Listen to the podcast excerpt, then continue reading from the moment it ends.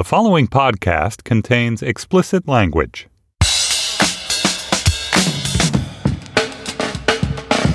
Hello, I'm Josh Levin, Slate's national editor, the author of The Queen, and the parent of zero children. This is Slate's sports podcast, Hang Up and Listen, for the week of September 30th, 2019.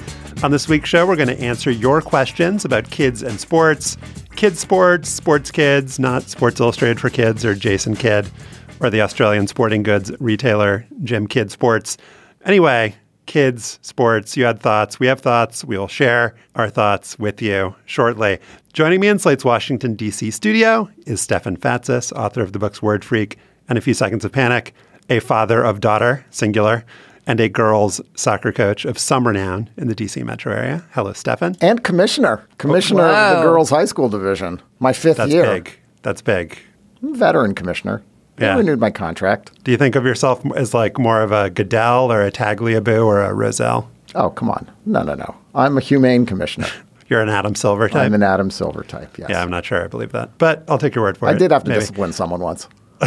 Kicked the coach out of the league. Wow. That was ugly. We'll get to that or not. Uh, we'll see. With us from our New York studio is Allison Benedikt. Allison is Slate's executive editor, one of the founding hosts of Slate's parenting podcast, Mom and Dad Are Fighting, the mother of three sons, and a legend in the cutthroat world of New Jersey youth flag football administration. Hello, Allison. Hello. I'm very happy to be here. What's your title? I have no title. Josh asked me that earlier today. I'm just a member of the organizing committee. Wow. I'm not the commissioner. An MOC. Member, comma, organizing committee. I send the emails. What more important task can a parent have? Judy was boring. Hello. Then Judy discovered ChumbaCasino.com. It's my little escape. Now Judy's the life of the party. Oh, baby, Mama's bringing home the bacon. Whoa, take it easy, Judy. The Chumba life is for everybody. So go to ChumbaCasino.com and play over 100 casino-style games. Join today and play for free for your chance to redeem some serious prizes. Chumba. ChumbaCasino.com. No purchase necessary. Void where prohibited by law. 18 plus terms and conditions apply. See website for details. So, we got a lot of questions here. We will dive right in with one from Joanne Buckley Collins, who asks At what age should a kid with no natural ability give up sports? She mentions her 12 year old has been playing soccer and baseball since age six, and he is bad to terrible at both. Knows this. He jokes that he always gets the most improved player award at the end of the season because he sets the bar so low at the beginning. And she's wondering if now is the time to cut bait on this whole sports thing for a kid.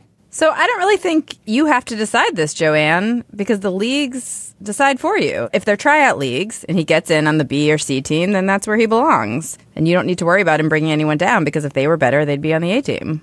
And the flip side of that is if they're not tryout leagues, then keep playing. As long as he's happy and he likes going out there and he likes being with his friends on the soccer field or the baseball field, the results don't matter, especially again if it's not like some travel league, which it doesn't sound like he's playing. So play as long as you want to play. You're building skills for life. Like he should want to keep being an athlete so that he can play IM sports in college or go play, you know, kickball when he's an adult. I think it's actually a little bit more complicated than you guys are allowing for, perhaps because I omitted a key sentence from the question, which is she says he's getting to the age where his more talented peers are frustrated with him as a teammate and generally avoid giving him the ball. So it's not just like my dude is having a fun time with his friends. His friends are, it seems like it's kind of a fraught situation where, you know, we've, I, I think, been on teams where there is a player or players, and sometimes we are that player that can't keep up, that isn't as good, and that can be awkward and uncomfortable, especially if you're a 12 year old. I guess that's true. I it depends how intense it is. If it's not a fun social situation for him, then certainly he should not do it. I think in the question it seems like he enjoys doing it and she's wondering if she should put a stop to it. If he's enjoying it, again, if the players are a little frustrated with him or not passing to him, well then he's not getting the ball as much and that's just how it goes and they're not, you know, they're they're not on the team with the best players and that's also just how it goes. Right. I, I think the operative thing there is that she should not be governed by the discomfort of other players. If her Yes. son is happy and comfortable, then that should be the only thing that matters. And it's okay in rec sports like the ones that Joanne's son likely is playing for there to be players who aren't as good as the best players on the field. That's the nature. I mean, of there always recreational are, sports. There right? always are. That's the whole point of recreational sports, and that is the point of yeah, he may not see the ball at a crucial moment in the game, but that's okay. And the coach may not want to play him at shortstop in an important game. He's probably not playing shortstop at all. Um, but that is part of the nature of the deal here. The deal is that everyone gets to play. That's kind of cool. If it becomes frustrating for him, if he's becoming the target of, you know, abuse from friends or teammates or opponents, well, that's where the coach needs to step in and make sure that shit doesn't happen. So it really is if your kid is happy and enjoying it, even if it's just to show up and run around for an hour and not contribute mightily to the success of the Cougars in their, you know, U12 soccer game, that's fine. Everyone forgets about the damn score anyway. As long as he actually has real friends on the team and in the league, he's probably doing better psychologically than parents and coaches might allow. And it does seem to encourage like a healthy relationship to sports because you can be an adult with no natural ability playing sports, you know, and you're whatever. Like it just it's it seems it's it's possible to play sports without with no natural ability. And Joanne asks, like, what happens when he gets older? Like, once he gets to high school? Once he gets to high school, if you're still playing rec sports, nobody gives a shit. yeah. All right, Allison, what's our next question? This question comes from Chase Gibson. Chase asks, When is the right age to allow your jackass son to experiment with talking trash on the court? It's got to start sometime, right? And I want him to be good at it when the time is right. My thought here, Allison, was that aren't kids getting this training by playing Fortnite? You're asking a mom of a former Fortnite player who doesn't know the answer to this. There's trash talking in Fortnite? Aren't kids on headsets just like yakking at each other? Oh, we didn't let him do that. You're not preparing your, your child for the important social skill of on court trash talking and being able to, to take that to meet space. I think seriously, kids are, this is something that happens organically, whether you wanted to or not. Um, Stefan, I don't know if you've encountered it in coaching your girls or if it's something that you have to police or encourage uh, in uh, d- depending on your mood. You don't see it very much in recreational girls soccer, um, but there have been Very instances. gender essentialist of you. Well, that's what I coach. Um, but there have been there have been games where players on another team have said we had a team we were playing a, an all Latina team and they were saying things that our players took offense to. They were saying them in Spanish, so they didn't think that our girls understood, but they did. And I think, you know, the organic part is exactly right. When is it okay? Probably in high school when kids are more aware of who they are and are not going to be quite as sensitive to a barb. Um, but referees and coaches should be policing this anyway. They shouldn't be trash talking. Yeah, I was going to say your kid is going to get thrown out of a game if he really trash talks. I feel like the question is a little bit like the same one of swearing, which is like, eh, it's fine to let your kids swear, but they should know when is the appropriate place to do it. Like trash talk when you're like playing, you know, board games and when you're playing uh, basketball in the park, but when you're actually playing in like a real game with refs, you probably don't want to. Yeah, he's not suggesting that this is something that needs to be done or should be done in official games with refs. He's asking about it in a more global sense. And I think actually, if you have really good friendships, I mean, this can be a way to put your friendship Yeah. to the test, but talking trash is totally appropriate when you're playing basketball or whatever with good friends first. Like I would try it out there Yeah, that's a good rather than like taking it to the park with strangers where it can get out of hand quickly. Right. But just like say really kind of cruel and mean things to the people you Mm-hmm. love the most and then let it grow and flourish from there. And and the good news is that there are so many resources now to hone your trash talking skills to learn from the pros, you might say. Go online, look at some good clips. I'm sure there are websites dedicated to trash talking. You really want to educate yourself before you jump in the deep end of this pool. And I do really feel like with video games, like Chase, you probably don't know what your kid is saying into the headset, or maybe you're like Allison and you're banning that. Maybe when they're at friend, a friend's house, Allison, they are talking trash on the headset, though. Maybe it just seems low on the like parenting priority list. Like let your kids do it, fine, but don't like don't get involved. Then it's not cool.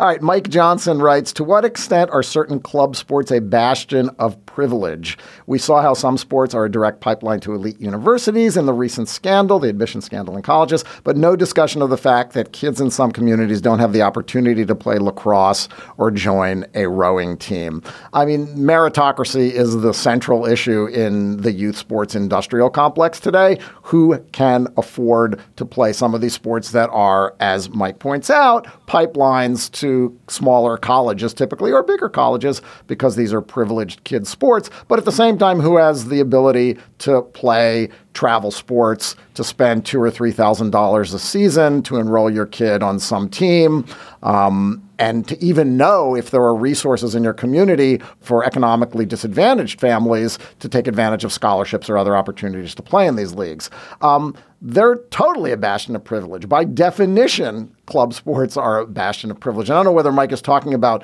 whether you can afford to play club soccer or whether your kid should play squash, but both have entrenched meritocratic issues. Are there some sports that avoid this problem? Oh, that's a tough question. I think it depends on how elite you are. Like if you're super elite basketball player and you're like on the AAU circuit, I think it's just you get recruited based on talent and the teams are supported by shoe companies and you don't your parents aren't paying like $3,000 a month to have you out, you know, playing tournaments in Vegas or or wherever. But I think the there are two separate issues here, Stefan, as you mentioned. There are the sports that serve as pipelines to college scholarships, um, and those pipelines are restricted to people who are able to afford to get into them in the first place, whether it's something like sailing or um, sailing. I'm just going to mention sailing over and over again as my example. But then it really just, despite the fact that this is how it operates and has operated for a long time, it just seems like there has to be a better way to do soccer in the US. And there's just no reason. It's unfair and it feels like it would be better for talent development. It would be better for equality for the pay to play system to be gone. So I think maybe that's where we should focus our energies rather than on like the elite country club sports that it just, I, I don't know what you can do about that. Derek Thompson did a real good piece for The Atlantic last year, and we had him on this very podcast to talk about this.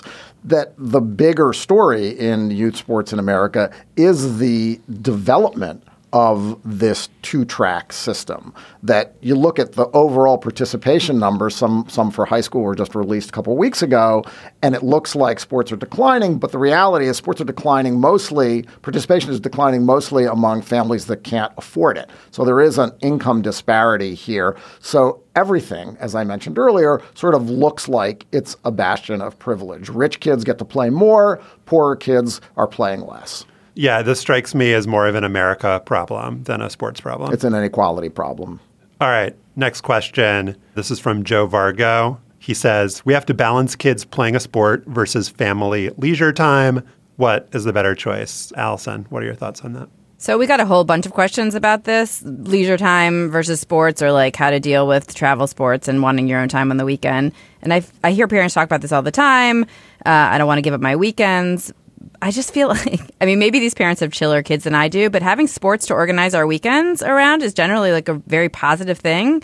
Soccer and flag football commitments, it keeps us busy. We're like out in the world socializing with our neighbors, feeling part of something. I mean, I don't, I think hockey, you have to wake up at like 4 a.m. if your kid plays hockey, and that seems nuts. But if, I'm pretty pro travel sports being part of my leisure time as long as it doesn't require me to wake up that early. What do you mean by travel sports? Like, how much are you traveling on your weekends?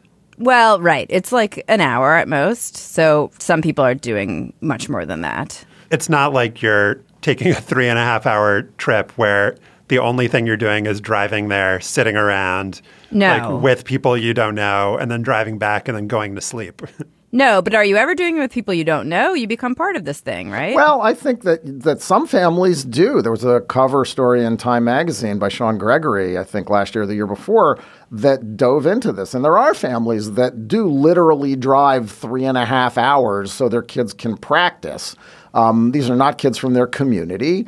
Um, th- th- you know, th- this is so that they can get a perceived advantage playing. But I don't think that's what Joe is talking about with his question. I think that it's really the the idea of does this constitute leisure time or should it? And I do think it takes a sort of reframing of the way parents think. And I think that's what you're driving at, Allison. It's like, look, if your kids are going to be super active in sports, whether it's rec or travel or whatever, you're going to be spending a bunch of time on sidelines and in cars because you want to be with your children. You can obviously just drop them off and leave and go do something else.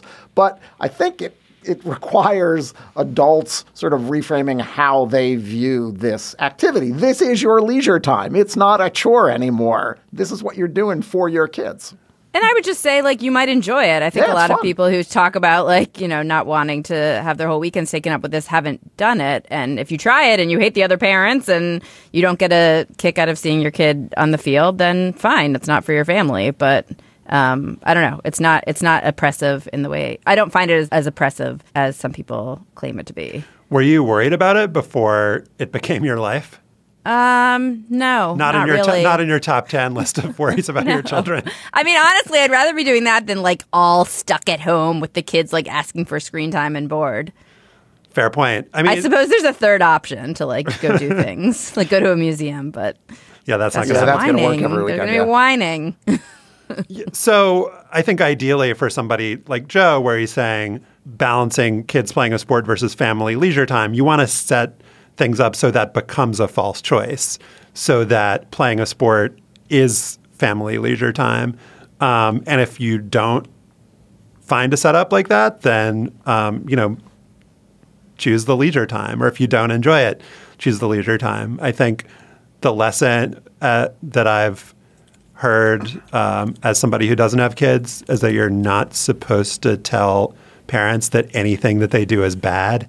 So here's the point where I say, whatever you choose to do is the right decision for your family. Right. And and if that means dropping your kid off and not watching them play, that's okay too. I didn't. My parents never watched me play a sport when look I how was screwed up you are. And I'm all fucked up. It's true.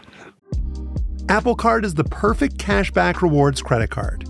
You earn up to 3% daily cash on every purchase every day. That's 3% on your favorite products at Apple, 2% on all other Apple Card with Apple Pay purchases, and 1% on anything you buy with your titanium Apple Card or virtual card number. Visit apple.co slash card calculator to see how much you can earn.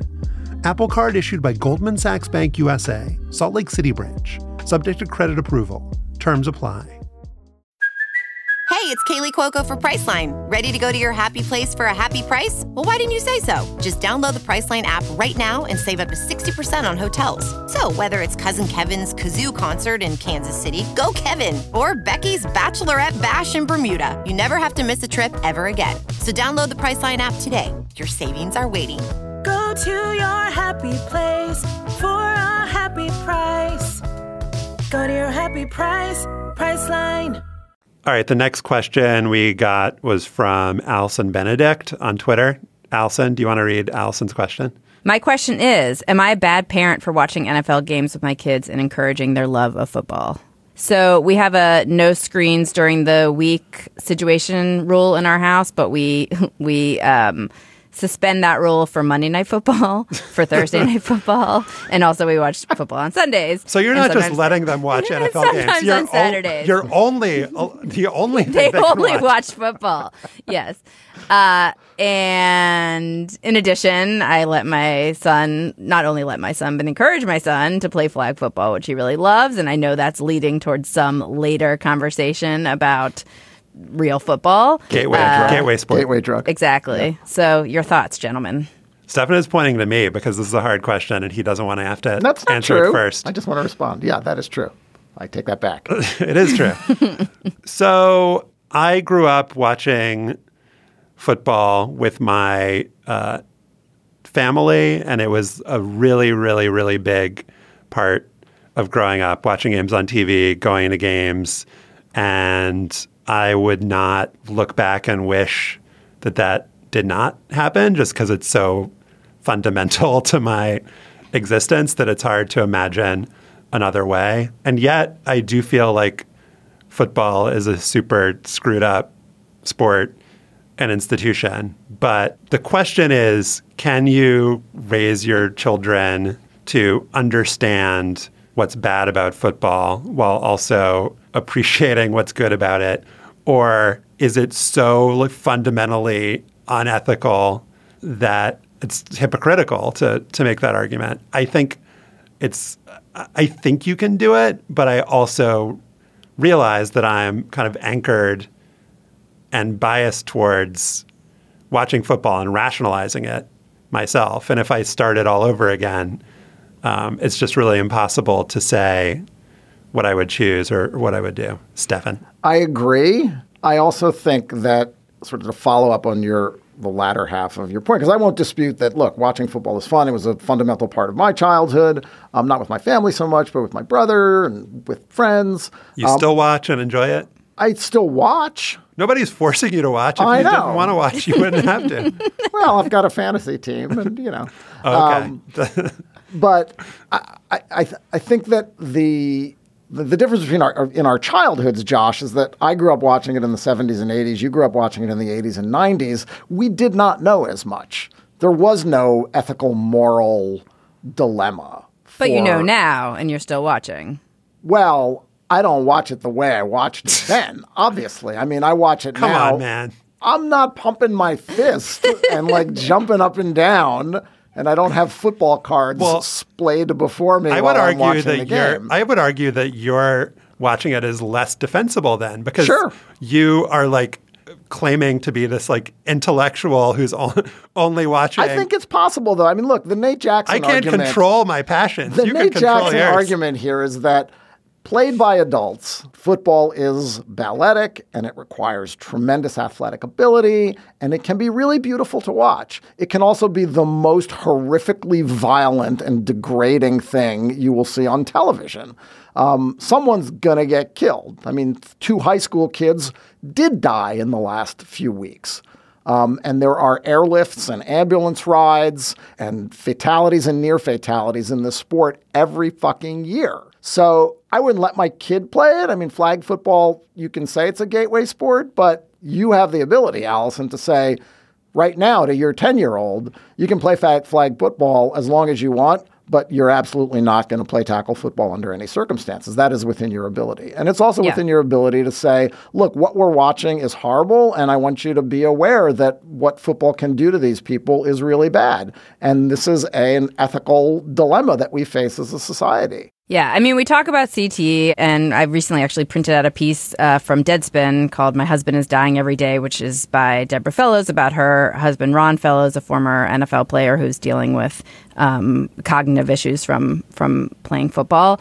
Uh, we also talked to him about, you know, Antonio Brown and the various uh, players who have been uh, accused of sexual abuse. And, um, you know, we, we definitely are clear on the downsides in general, but I feel like we're giving him mixed messages because we're also extremely proud of how good he is. Honestly, a flag it gives it it makes me really proud. I am not an athletic person. My There's husband There's nothing wasn't. wrong with playing flag football, obviously. I know, but I feel like we're encouraging him to care about this sport. Well, a couple things. I think he's of the age where flag football is proliferating, it's getting more popular, and so that there could be a pathway for him to continue to play it. And as far as mixed messages go, you know, giving somebody mixed messages is just telling them how it works to be a human being. Like if he listens to music, there's going to be an occasion to talk to him about R. Kelly. Uh, if he lives in the United States, there's going to be an occasion to talk to him about the difference between respecting the office of the presidency. Now, Um, but I- think there is a community aspect growing up, not just growing up in Louisiana, um, to football, and that I think you can certainly go move through the world and go through life without watching football and be totally fine. But there is joy to be had in following the game. Um, and I think, you know, it, in pro football especially, we're at a stage where there is more kind of informed consent here that as opposed to the previous era, like the Ron Fellows era, that the players are aware of what the risks are. And so that can be a thing that you can talk about as well. Like I I would Yeah, the Andrew Luck thing was actually really Yeah. interesting. Good conversation. I would not say that, like, as of this moment right now, that the NFL is immoral or it's unethical to watch the NFL. There are certainly ethical and moral issues with it, but I would just not say full stop that it's unethical and immoral. But don't ever, ever, ever tell him that football is getting safer as a justification for watching the game. Okay, I won't. Don't do that. This episode is brought to you by Progressive Insurance. Hey, listeners, whether you love true crime or comedies, celebrity interviews, news, or even motivational speakers, you call the shots on what's in your podcast queue, right? And guess what? Now you can call the shots on your auto insurance too. Enter the Name Your Price tool from Progressive. The Name Your Price tool puts you in charge of your auto insurance by working just the way it sounds. You tell Progressive how much you want to pay for car insurance. Then they'll show you a variety of coverages that fit within your budget, giving you options. Now, that's something you'll want to press play on. It's easy to start a quote, and you'll be able to choose the best option for you fast. It's just one of the many ways you can save with Progressive Insurance. Quote today at progressive.com to try the Name Your Price tool for yourself and join over 28 million drivers who trust Progressive. Progressive Casualty Insurance Company and Affiliates. Price and coverage match limited by state law. I wanted to let you know before we move along that in our bonus segment for Slate Plus members, we will be answering more of your questions about kids and sports. Among those questions, a lot of you guys asked about specialization. When is it right to do it? When is it wrong to do it? We will pronounce. If you want to hear that, you're not a Slate Plus member, sign up for Slate Plus for just $35 for the first year. You can do that at slate.com slash hangup plus. Our next question is from Logan Ritchie. What can parents say to coaches who are too passionate about the game and therefore the team's performance? That passion can translate to yelling at eight to nine year olds, working kids too hard at practice, and valuing a W over effort. Here's This what you is, can a, this is a question that came up a bunch as well. A Yeah, lot of people oh, are asking Yeah. about this. And it's a great question. And the answer is don't let asshole coaches dictate what happens to your child. Um, be an active consumer here. Valuing the W, just the last part, is like a uniquely American thing. You know, most um, like soccer in Europe, even at the highest elitist academies, you know, they barely play games. They're much more focused on developing talent. Um, and and we've turned it into like keeping standings for seven year old baseball, which is crazy. Um, what tends to happen is that we allow coaches, volunteer coaches, paid coaches to make seven year old baseball about their own self esteem. And if a coach is acting in a way that you don't feel is right, doesn't jibe with your values, you got to do something about it. Confrontation is hard. I have found as a coach and a commissioner, Allison, and you can weigh in on this, that people get very defensive very quickly, don't confront coaches at practice or right after a game, don't confront an opposition, an opponent's coach after a game. Conversations like these need to be had in a private setting. You should take the pulse of other parents to see if they're in agreement with you. And if you decide that you're witnessing something that's morally wrong, that doesn't you know, doesn't align with your values, take it to the league, take it to your club. Um, and if you think it's a lost cause, get your kid out of there and find a team with the culture and values that you endorse. So I was kind of I'm I'm I'm interested in your answer because my actual instinct was don't go to the coach directly at all. If it's a situation with an abusive coach, go to the commissioner. Well, I think Like, it's, not it's the level of abuse, right? I mean, if it's a, if it's a coach that just sort of talks too much, too many instructions, or is too loud, maybe you can. But yeah, if it seems like it's more serious than that, continue. But I was also going to say, and here comes a potentially unpopular opinion, like check yourself a little bit because I do think that I have seen in my short time in youth sports that parents like a coach who, you know, uh, gives attention to each, you know, to their child and sees his his or her special ability and helps him or her bloom. And it's I think it's fine to have a tough coach and to like not like the coach is just like you're just another kid. And I actually think it's fine to care about wins. Wah wah. I don't. Think, I, don't I, I have no problem caring about wins. I mean, look, I as a rec coach, I'm standing on the sidelines, or used to be. I mean, at this point, like 12th grade, like nobody cares, um, as I said before. But yeah, you want to win, and you want to encourage children to understand that winning is good. Like you should be trying to work as hard as you can in order to win. It really is the method that a coach. Um, imparts. And yeah, you're right, Allison. There are parents who think that, you know, tough love is the way to go and it's okay to yell at children. I don't think it's okay to yell at children under any circumstance. I mean, I, I don't think that like you achieve the the, But what the if they're fundamental being goals. But what if they're being annoying? Well, it depends on the yelling too. There's like, let's get out there and whatever, and then there's like, you, you know, you fucked up. I don't Right. think that's okay. I think it's okay to be passionate. Yeah. I mean, valuing winning is like kind of banal. I think the question the question is more how do you respond to losing? And I think there's a wider variation there. You could have a coach that's like, you know, to eight and nine year olds, like this isn't acceptable. Like we need to fix this and try harder. Like we're not, you you know, we're not losers. Or you could have somebody that's like, that's okay. Everybody played their best, and um, you know, it's the most important thing is that we had fun out there and that it was a great effort. And what you're are you saying, Allison, that the first one is okay as long as you're not like calling the kids losers, but you're but you're like setting a standard that like we're not happy with losing and we like need to play better and harder. I think I am okay with that. Yeah. Stefan, With A, Yeah. like you did your best. Are you okay with Stefan? Are you okay with a coach being like, we lost because we didn't play well enough, and you guys need to play better and do better and play harder to like an eight year old? Yeah, I don't think an eight year old ever needs to play harder or can process what it means to play harder necessarily, um, or to, you know, to, to, to perform the physical acts required to win. They're eight. They're still not in control of their bodies. And a lot of parents don't understand that, that like there is no, Allison, do you understand that? like, I mean, one of my sons is very into sports, and the other one is like flossing in the outfield the whole time and doing like amazing dances. look, but I'm fine with dental the coach saying hygiene to him is like, very important, Allison. no, flossing the dance, flossing the dance. You not and you're fine dance? with the coach floss? saying to him, don't do that? I knew yes, that. Yeah. cut it out. Stop flossing. Pay attention. All Wait, right. but this, I feel like this goes directly into our next question. Which is from Micah Orlis Are we coddling our kids if we don't keep score? At what age should we start keeping score in kids' sports? You mentioned that in response to an earlier question, right, Stefan? I did, and and and I think this was a, a subject of one of the posts last year when Slate did uh, that that short series about uh, about kids youth sports. Um, look, kids aren't idiots.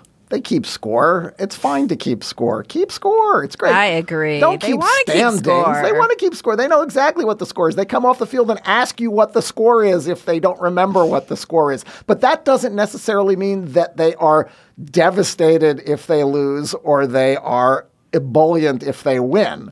The score tends to be forgotten very, very quickly. Does your kid ever say, I am ebullient? Yes, when she was seven. That's why she's a great Scrabble player. No doubt, no doubt. Um, I was definitely the kid when I was playing ping pong. Uh, when we weren't we weren't keeping score. Did you Another one just was cackle at Josh saying when I was playing ping when, pong? Sorry. when, when uh, I was playing ping pong, quote for fun. The other kid was like, "Is the score?" And I was like immediately like five two. Yeah. I was Yeah. not keeping. I, was- Duh. What's the point of playing? uh, I think we I think we solved this one. Um, should we But, bring? but, but wait, but like coaches should not be emphasizing score either. well, you're opposed to scores being reported in the newspaper. I, I did an afterball about that. Yeah, You did? It was quite amusing. Don't kids like don't kids like to see their uh, annals and exploits reported in the local press? though? At age seven, no, they really don't. I didn't know that happened. Although there are no local Well, papers anymore. my afterball was about local papers from the 19, yeah. like 1980, I think was the year. So, um, but there are places in the world that don't keep score at all. I mean, I think we'll get to this in a later question, but in Norway, clubs with athletes below the age of 13 are forbidden from publishing game scores and can be expelled from the Norwegian Confederation of the Sp- of Sports if they do so. Ooh, big big threat. I know. Allison, do you want to ask the next one? Yeah. This is from Heather Sebian Miller. I hope I pronounced your name correctly. Uh, my hockey loving nine year old daughter dreams of playing in the NHL. How long do I let her believe in that dream? I think you do that thing where you let her know it's like a real long shot. You can use stats, uh, but also that it's possible. Have you That's said like- zero out Zero. of everyone ever? No, but like here are the amount, here are the number of what about players. Manon Rhéaume? that may- what? There was Manon Rhéaume, the woman that played goalie in an exhibition game in the NHL. there you go. Oh. So But yeah, I think you basically tell tell your kids the truth, but frame it around the possibility. Yeah, and this was a comment on the Slate Parenting Facebook page, and uh, Heather got a response from Elizabeth Reiner Frank, who said um, that there are five professional women's hockey teams in the NWHL, so you could direct your daughter to, you know, the existence of professional women's hockey, of Olympic hockey, um, and Heather seemed happy with that answer. But there are also girls who say, I want to be a professional baseball player, or I want to be a professional football player. And so, what do you say in that case, Stefan? I say she's nine. Puberty will sort this out for her. I I mean, also and it will. like- I mean, this is like again, this is a maturity issue. When you're nine, you think I want to be shortstop for the Yankees, which is what I wanted to be, um, and then you realize when you're 13 that that is not possible. But what is possible is that I can continue to play hockey for my high school team. I can continue to play hockey in college. I can continue to play hockey if I'm good enough for the U.S. Olympic team or for some professional league. And we need to have more opportunities for women to play sports at a higher level, and that's what I'm going to support throughout my life. Yeah, I mean, I think what this is pointing out is that there's not a lot of visibility for women hockey players outside of the Olympics. Even the World Hockey Championships, they're they weren't on like I, I don't even know if they were on television or broadcast. Certainly weren't on broadcast television in the U.S. Um, But what is? when that when that happened? Um, and the women's professional league, it's in a few cities. Again, th- they don't have a major TV deal, so and one I of bet the leagues folded. I mean, th- they've been in turmoil. yeah, so I bet if Heather's daughter was like, I want to be a soccer player, she would say, I want to be Megan Rapinoe or I want to be Alex Morgan. So I think that is kind of the bigger issue that's being pointed out here is that what children see in terms of what's on TV and what's, you know, in stadiums is kind of what they aspire to be. Martin Friedrichs had a question about how other countries handle kids' sports. Why are sports so intertwined with school in the U.S., while many other countries have private, not for profit clubs that handle sports, often at a fraction of the cost of the U.S.? Well, this is a very fundamental question to how sports developed in the United States, how amateur sports developed um, as a sort of largely the province of schools and, and colleges. Um, but today, the bigger question is: Are are, are these is our structure preventing some kids from playing, which is something we talked about earlier, and then is it also a hindrance in how we develop elite athletes? We we have this diffuse structure that leaves the the development and identification of good youth players to these local clubs that don't get funneled up to a sort of more national entity quickly enough. In the Netherlands and smaller countries in Europe, particularly in soccer, they identify the best potential players at seven or eight and they train them aggressively from that age. And we can't do that here, you know. But I think the, the more fundamental question is the way that we allow youth sports to be played more broadly for all kids. Europe has these local clubs, and you pay some nominal fee of 80 or 90 a buck, a bucks a, a year to be part of it. And there's a team handball team, and there's a korfball team, and there's a soccer team, and there's a swimming team, and everybody can participate from little kids all the way up through adults. And the best youth players get funneled up into the more um, professionalized training system. All right, let's do one more. This one comes from Caitlin Yeager McCorkle. This is more of a comedic, low stakes question, but if you make parent enjoyment or at least what's least painful a priority, what is the best sport to enroll your early elementary age child in? My husband and I have discussed this at length, and we agree that it's soccer. Allison, you have three children under the age of 10. Take it away. I think it's soccer. I think she's right. I mean, baseball is painful. Even when it's coach pitch, it's painful and slow. I've always wondered about swimming. Being a swim club parent has always seemed cool to me, and you and kids start that pretty young. But I don't know. I don't Do you know. know any swim club is. parents? I don't. Because what I hear is that you sit around a lot. Like Oh, really? these meets, like you have to be there at six in the morning, and Isn't it also humid? Y- yeah, it's and your kid is only like doing one or two races, right? And so then right. maybe like so hangs you're out sitting with in you the stands meet. for eight hours, literally, Yeah. like you're sitting in the stands for eight hours Then waiting I, I for think your kid to swim. Soccer What is the difference between soccer and like basketball? outside versus inside. Yeah. Yeah. outside versus inside, which depending on you know your climate, outside can suck. I guess baseball could arguably be better if your goal is to socialize with other parents because you don't need to be paying attention to the game all the time. Like you can pay maximal attention to your child and what they're doing and be able to communicate to your child after the game. I saw you do X, Y, and Z. because your and like child only be like- paying attention 5% of the time. No, that's so true. We like accidentally enrolled in this fall ball league one year that was like extremely like just time is a huge time commitment. And I read like a whole I read a lot of books that year because I just sat there and read books. So well read. I was going to say it's definitely not baseball, and I have gone to watch friends' kids play little league, and I loved playing little league. I was never upset that my my mother did not come to watch me play little league that often. I was going to say let's look through some other sports. Like hockey seems like very dumb because like putting on all that equipment is like getting your kid ready to go on the space shuttle for like Yeah. a seven year old. That doesn't seem like a lot of fun for the parent. No, I mean, would lacrosse be in the same category as soccer? They're not that different as sports, probably. What's the la- what's lacrosse culture though? If we can get lacrosse to be not such a broy suburban sport, yeah, I think then I think we could probably get behind it a little bit more as a as a as a watching sport. Do you guys, having seen kids play a bunch of different sports, feel like soccer is the one that they can play the most competently at a young age? Like, if you had no actual parental interest in a game and you just happened upon it, which one would you be like, eh, these, th- this is like not the worst thing in the world to watch? Or are they all just like really bad? I mean, maybe baseball. Again, I wouldn't vote baseball because it's so boring. But uh, I think baseball, they like just the the coach just gets closer and closer with the ball pitching until they finally hit it. But I would and then think you have like like that moment. ringing of- I mean, and they can all, they can all run to a base. you want a sport that offers you entertainment as a parent. Right. Soccer does that at age five and six because it's so bizarre. You know, they're all just running around. They're moving in a in pack. the wrong direction. The wrong direction. I'll never forget one of the kids on my team, I think it was first grade, where the kid started dribbling the wrong way down like in front of the parents and he shouted, I can't turn around. Uh, that's a great place to end. Fun show today. And that is our show for today. Our producer is Melissa Kaplan. To listen to past shows and subscribe or just reach out, go to slate.com slash hangup. You can email us at hangup at slate.com.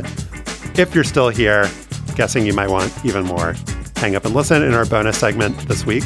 We're going to answer a couple more of your questions about kids and sports. One thing about that Karen feeding column is like that parent obviously thought his daughter had unrecognized talent, right? That somehow it was like the coach wasn't seeing what she was good at and felt extreme frustration about that. And I think that's a, probably a pretty common feeling. I don't know how parents are supposed to deal with that. To hear that conversation, join Slate Plus. It's just $35 for the first year. You can sign up at slate.com slash hangup plus. Allison Benedikt, thank you for joining us today. Thanks for having me. For Allison and for Stefan Fatsis, I'm Josh Levin. Remember Zelmo Beatty, and thanks for listening. Okay, round two. Name something that's not boring. A laundry? Ooh, a book club. Computer solitaire, huh? Ah, sorry, we were looking for Chumba Casino. That's right. ChumbaCasino.com has over 100 casino style games. Join today and play for free for your chance to redeem some serious prizes. ChumbaCasino.com. No purchase necessary. Where prohibited by law. 18 plus terms and conditions apply. See website for details.